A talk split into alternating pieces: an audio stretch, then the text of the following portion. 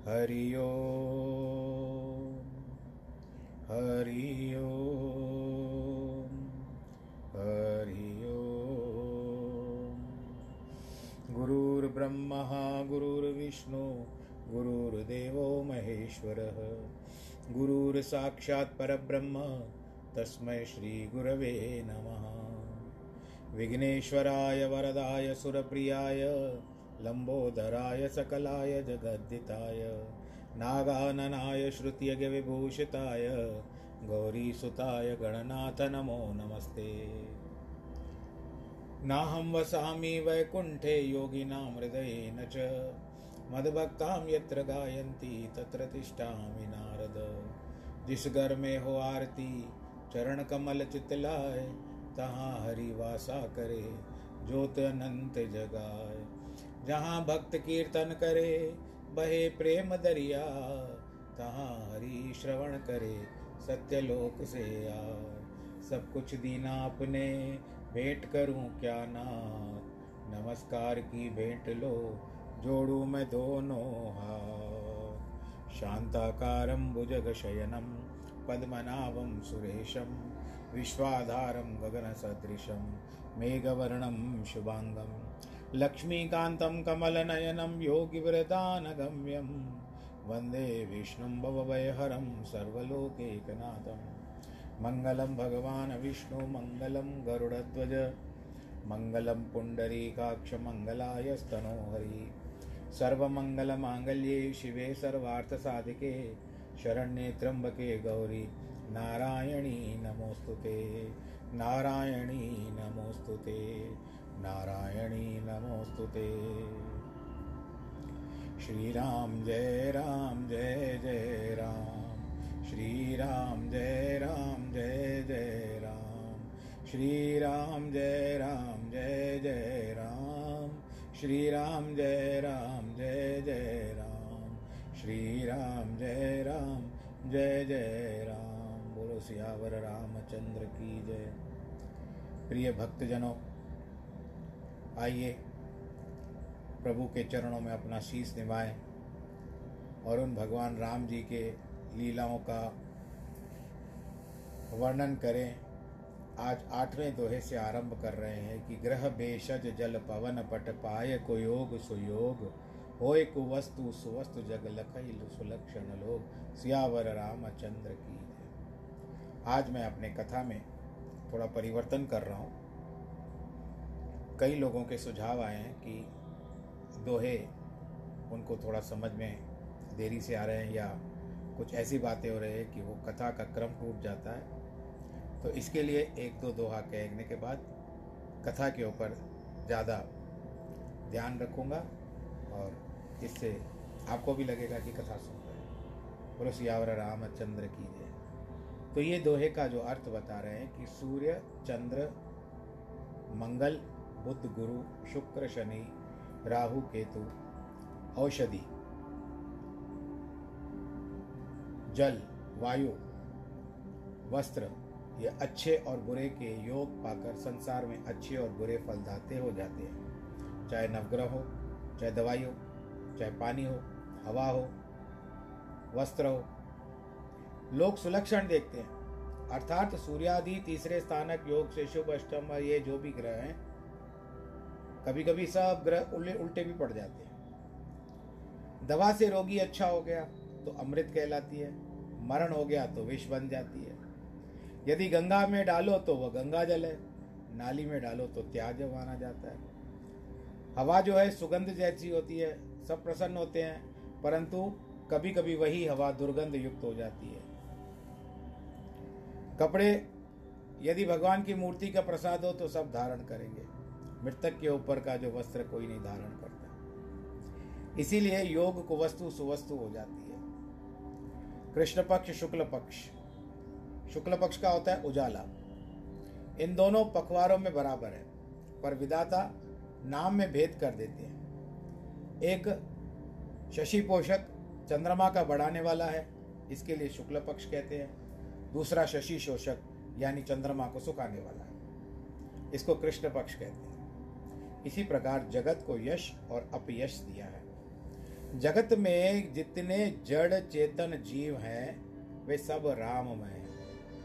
अर्थात राम से उत्पन्न है, ऐसा जान मैं सब, सबके चरण कमलों में हाथ जोड़ करके प्रणाम करता हूँ। देवता धनुज यानी दैत्य, मनुष्य, नाग और सर्प इत्यादि भी, प्रेत, पित्र, गंधर्व जो गाने वाले होते हैं, देवता किन्नर जो हमारे खुशी में आते हैं आशीर्वाद दे के जाते हैं। रजनीचर जो रात को रात को घूमते रहते हैं, रात के समय जो रहते हैं, वे सब मेरे ऊपर कृपा करें।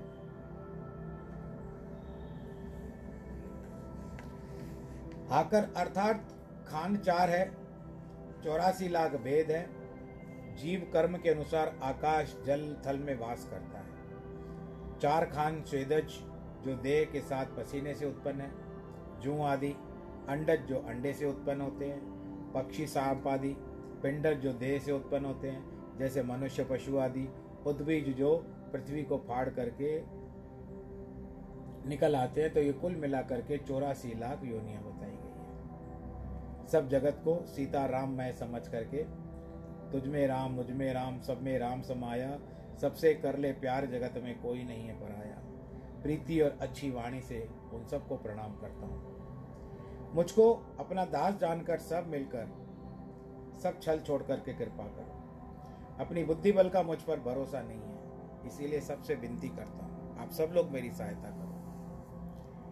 श्री रामचंद्र जी के गुणों की कथा बनाना बनाना चाहता हूँ। मति मेरी थोड़ी और चरित्र बड़ा गहरा है। कविता का एक अंग भी और उपाय भी नहीं सोचता मन बुद्धि तो रंग कंगाल है, पर मनोरथ राजा है। बुद्धि तो बहुत नीच है, रुचि ऊँची तथा अच्छी है। इस रामचंद्र के रचने को अमृत चाहिए, किसी जगत में मठा नहीं मिलता।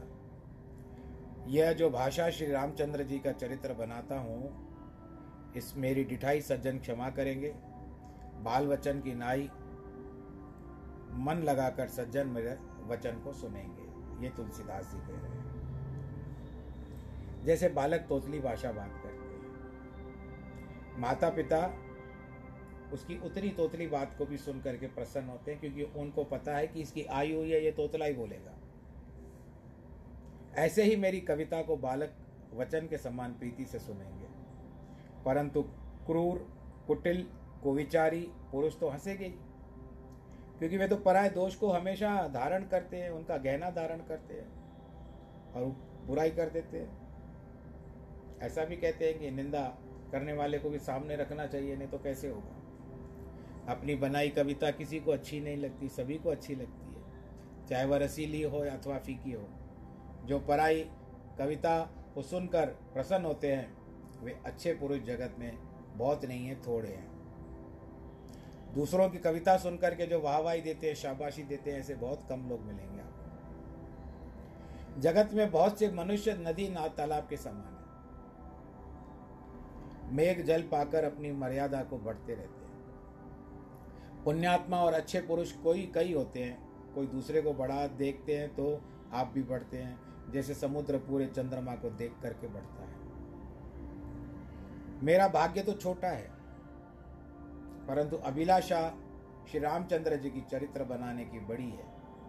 वहाँ मुझे एक विश्वास अर्थात भरोसा है। इसको सुनकर श्रेष्ठ महात्मा सुख पाएँगे और कल हँसी करेंगे। यानी बुरे लोग हँसी करेंगे।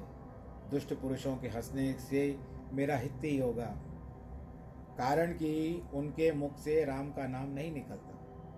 परंतु इसे देखकर राम का नाम नहीं लेंगे यही हित है।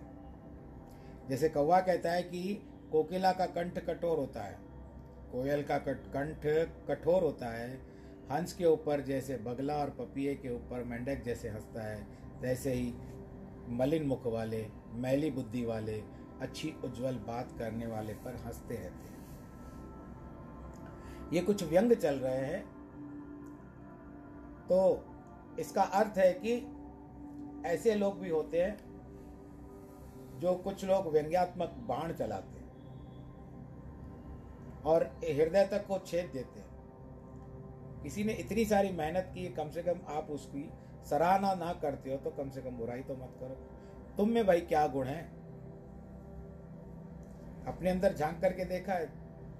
वाह वाह करने और नाना करने से तो बहुत जल्दी हो जाता है। मुख से दो बातें निकल जाती है, लेकिन सामने वाले ने, जिस व्यक्ति ने भले स्त्री हो अथवा पुरुष, उसने कितनी मेहनत की होगी, कुछ तो सोचा होगा।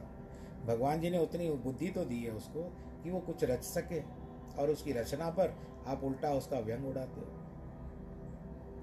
जो कविता ही के रसिक है, उनका रामचरण में प्रेम नहीं है, इस कविता को देखकर हंसेंगे तो उनको यह मेरा काव्य हास रह सुख, कैसा सुख देगा? क्योंकि ये, क्योंकि सारी कविताओं के हिसाब से बनाया गया ना रामायण, इसके लिए तुलसीदास जी कहते हैं। एक तो वह भाषा की कविता, फिर मेरी मति भी कुछ नहीं थोड़ी है। इसमें हंसने योग्य कोई बात ही नहीं है। अब ऐसा लगेगा कि एक बड़े के सामने छोटे बालक हंस रहे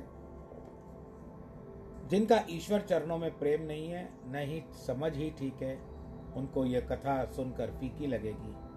भगवान और शिव जी के चरणों में जिनकी प्रीति है, तथा बुद्धि में जिनका प्रकार कुतर्क न है, उनको श्री रामचंद्र जी की कथा बहुत अर्थात मीठी लगती है।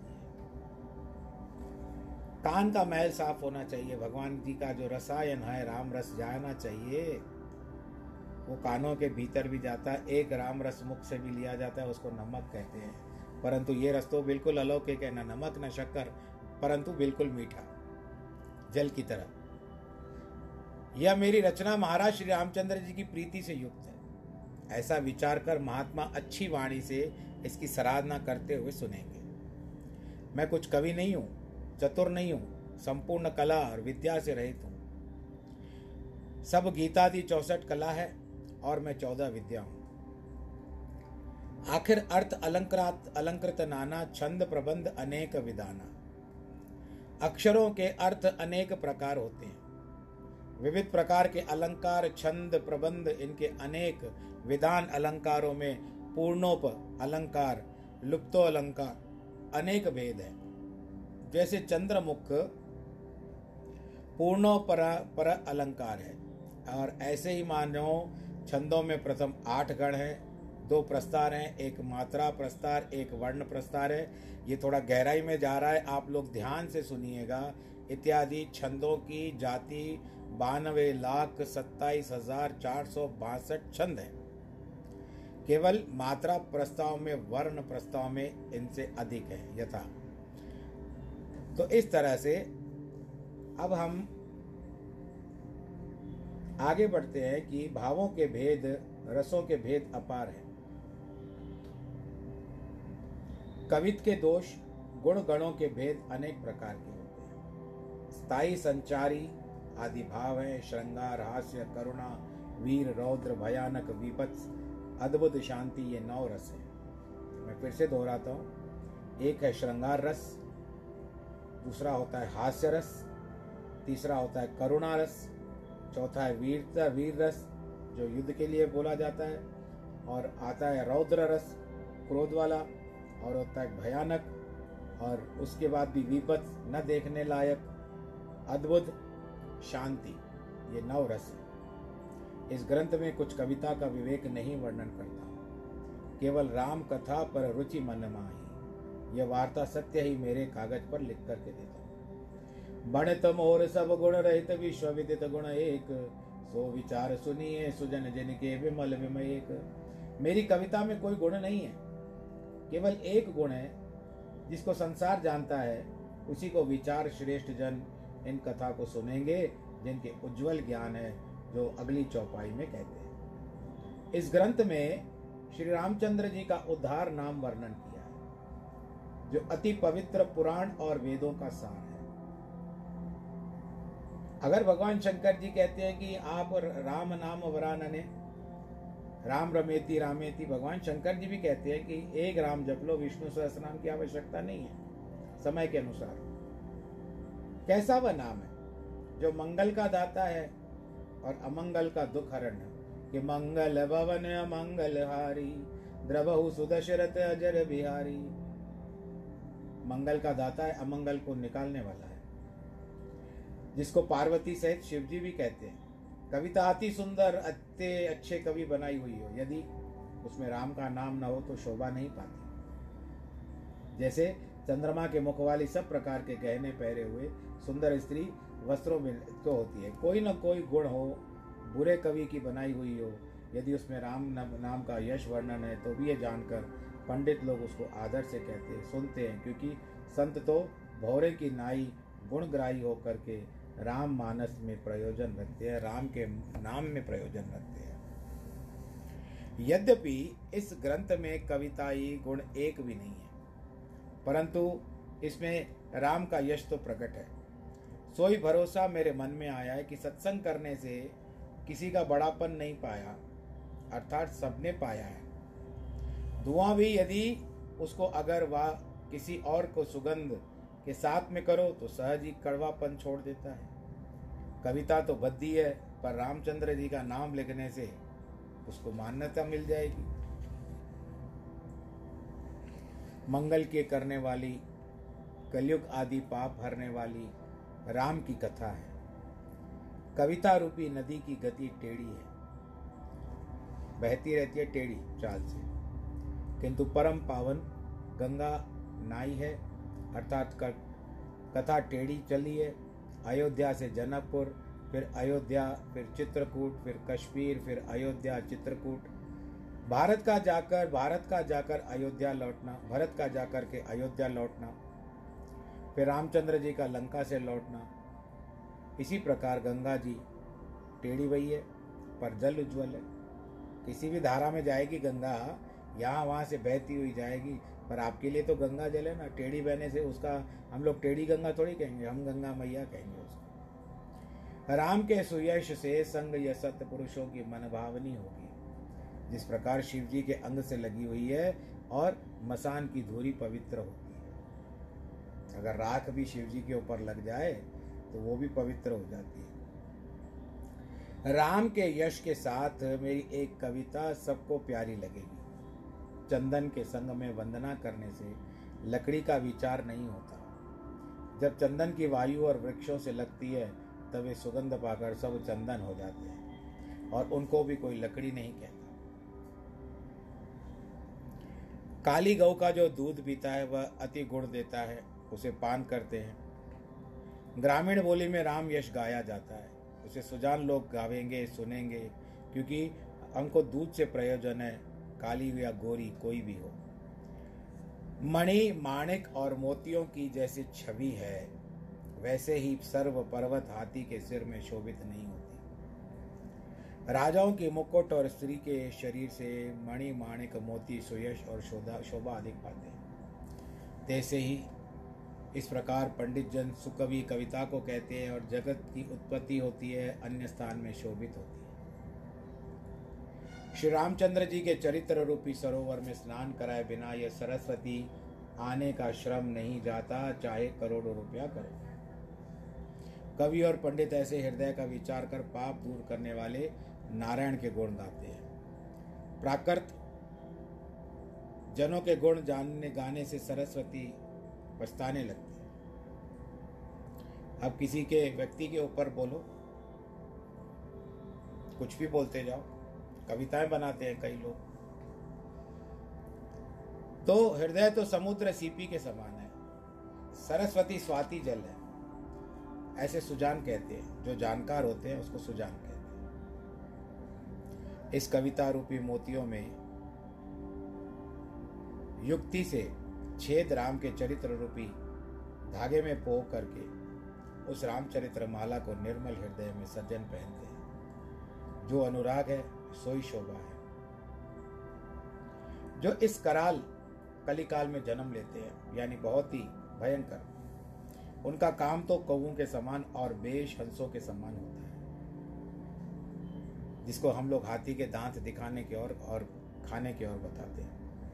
वेद का मार्ग छोड़ करके कुपंथ चलते हैं, दूसरे रास्तों पे चलते हैं। इसके लिए भजन आता है, हरिओम शरण का कई बार है कि पंथ मतों की सुन सुन बातें, द्वार तेरे तक पहुँच न पाते। कपट का शरीर कलयुग के पाप को वर्णन करते हैं। ठग राम के भक्त कहलाते हैं कि वास्तव में कंचन, क्रोध और काम दास है। तिनमें जग, जगत बीच पहले है दृक और धर्म ध्वजी पुरुषों में मैं भी हूँ। मैं जो अपने सब अवगुण कहूँ तो कथा बढ़ जाएगी और पार नहीं मिलेगा। इस कारण मैं अपने थोड़े बखान किए चतुर पुरुष थोड़े में ही जान लेंगे। अनेक प्रकार से मेरी विनय सुनकर, कोई कथा सुनकर दोष मत दीजिए। इतने पर भी जो संदेह करेंगे, वे मुझसे भी अधिक मतीन हैं। मैं कवि नहीं हूँ और न चतुर हूँ। यथामति राम का गुण गाता हूँ। कहाँ तो श्री रामचंद्र जी के अपार चरित्र और कहाँ संसार में फंसी हुई मेरी मती। जिस हवा से सुमेरु पर्वत तक उड़ जाता है, फिर रोई किसकी गिनती में आएगी?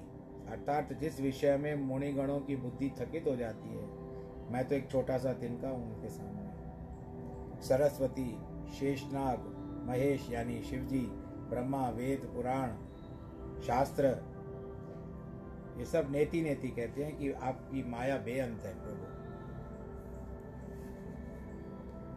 इन प्रभु की बड़ाई सब कोई जानते हैं। हम इसको यथार्थ नहीं जानते कि जब कहे बिना कोई नहीं रहा। यथाशक्ति का है। तावेद ने ऐसे कारण रखे हैं कि भजन का प्रभार बहुत प्रकार के ईश्वर केवल भक्तों के हेतु परम दयालु दीनों के ऊपर प्रेम करने वाले आप किसी भी प्रकार से भजन कर लो भगवान। परंतु भगवान जी का भी आपके साथ प्रेम हो गया तो बस है। पर यहाँ से कहते हैं ना कि एक प्रेमी प्रेमिका कहते हैं आपस में तो प्रेमी कहता है, लड़का कहता है कि मैं उसको बहुत प्रेम करता हूँ। ऐसे सुना है मैंने कि मैं उसको प्रेम करता हूँ तो सामने वाला पूछता है कि कितना प्रेम हुआ है? कहता है पचास प्रतिशत। वो किसके प्रति? वो कहता है मेरी और से ही है, पचास प्रतिशत मेरा ही है। अभी उसने हामी नहीं भरी। पर यहाँ तो प्रभु आपसे प्रेम करते हैं। वो तो पूर्णतः प्रेम करते हैं आपसे। आप भी तो अपनी सम्मति दो, भगवान जी, मैं भी तो आपसे उतना ही प्रेम करता हूँ। अगर आपसे प्रेम नहीं करते तो भगवान जी आपको तो एक कोने में बिठा देते जैसे हम कभी कभी लोगों को बिठा देते भगवान जी सजा देना चाहते तो आपको किसी भी प्रकार की सजा मिलती जैसे स्कूल में टीचर, मास्टर जी मुर्गा बना देते थे हमको। कम से कम ऐसा तो नहीं करते हैं। हाँ कर्म के वश आपके जो पूर्व जन्म के दोष हुए हैं, उनके कर्मवश तो आपको भोगना ही है। लेन देन तो करनी ही है आपको, संसारिक। बाकी संसार से उठ करके देखो तो आपके लिए श्री रामचंद्र जी बैठे हुए बोलो, सियावर रामचंद्र की उसी बल से रामचंद्र जी के चरणों में माथा नवाइए। राम की गुण गाथा कहूँगा, कहते हैं तुलसीदास जी। वाल्मीकि आदि मुनियों ने पहले श्री रामचंद्र जी की पहले कीर्ति गाई है। उसी मार्ग में चलने से मुझे सुगमता होगी, क्योंकि मार्ग में तो भगवान वाल्मीकि और तुलसीदास जी कहते हैं, हमारे लिए कहते हैं, अगर वाल्मीकि तो पहले मार्ग बना के गए। अति अपार जो नदी है, उसे राजा पुल बंधवा देते हैं। आज के तारीख में आप लोग डैम कहते हो या ब्रिज कहते हो। जो छोटी छोटी भी चीटी बिना परिश्रम पार उतर जाती है, इसी प्रकार पूर्व कवियों के कथन पर मैं परिश्रम चला सकूँगा।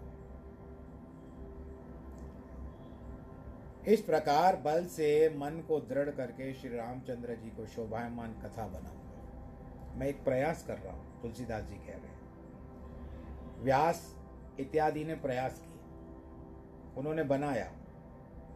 वाल्मीकि ने भी किया। ये बड़े बड़े श्रेष्ठ कविश्वर हैं।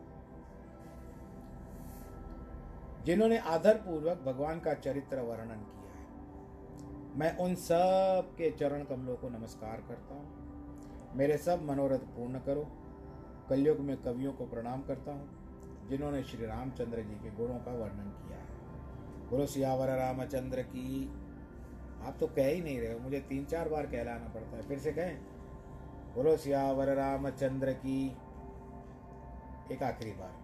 बोलो, सियावर रामचंद्र की। चलो, आ गया।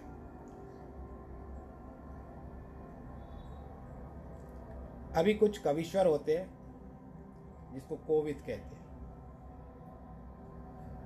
वे परम चतुर होते हैं। कईयों ने भाषाओं में बहुत सारे चरित्र वर्णन किए जैसे हम लोग सांसारिक में नियम रूप से कालिदास जी को समझते हैं। कवि कालिदास कहते हैं। जो हुए हैं, आगे होंगे। सबको छल कपट छोड़ करके नमस्कार करना चाहिए। और दूसरी क्या होती है बात कि कीर्ति अर्थात बड़ाई, कविताई और ऐश्वर्य वही अच्छा है जो गंगा जल के समान सबका भलाई करने वाला हो। मीठी वाणी से सबको आप प्रसन्न करिए, प्रभावित कीजिए। श्री रामचंद्र जी की तो श्रेष्ठ कीर्ति है। भगवान जी का नाम तो सब लोग लेते हैं। सो इसी कारण सबकी कृपा से मुझे भी सुलभ हो जाएगी भगवान की प्रीति, भक्ति।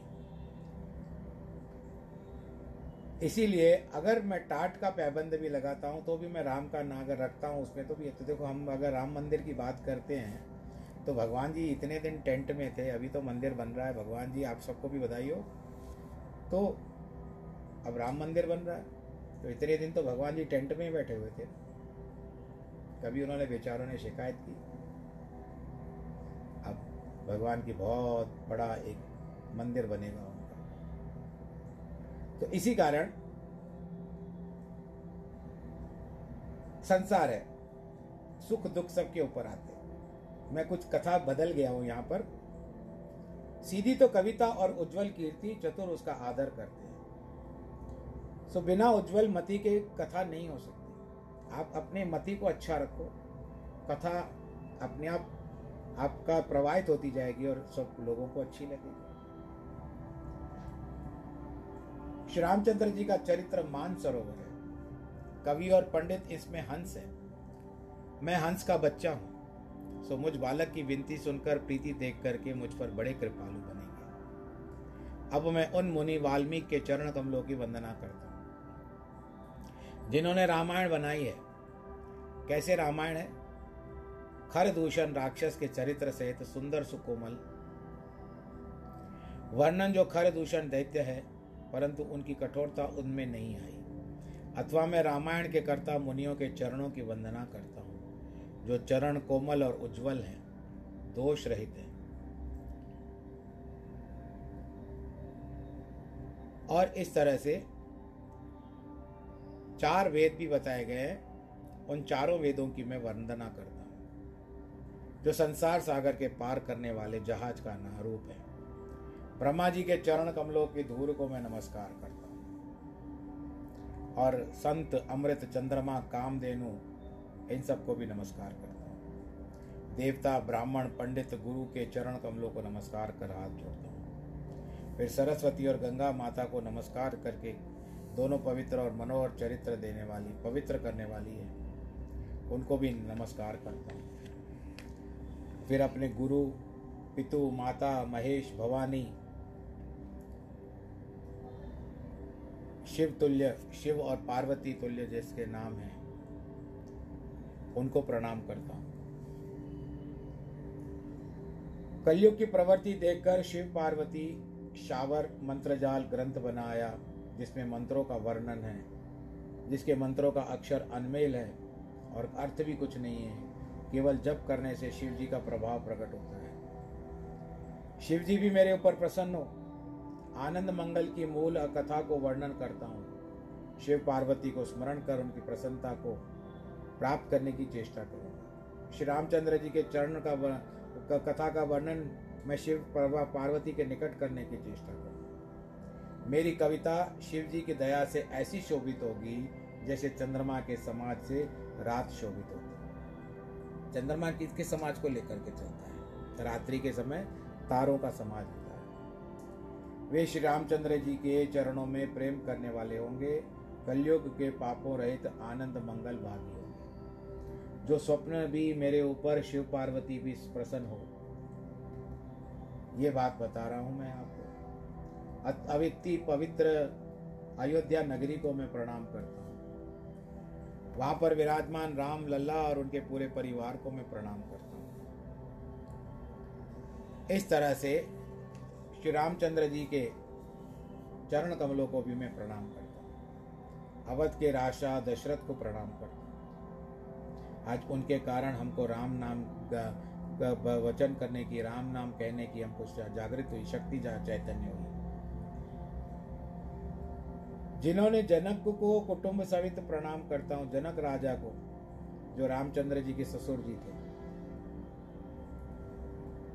वे बोलते नहीं थे, लेकिन बोलते तो ज्ञान की बातें बोलते थे। देह में प्रेम नहीं रखते थे, इसके लिए विदेह कहलाए जाते थे।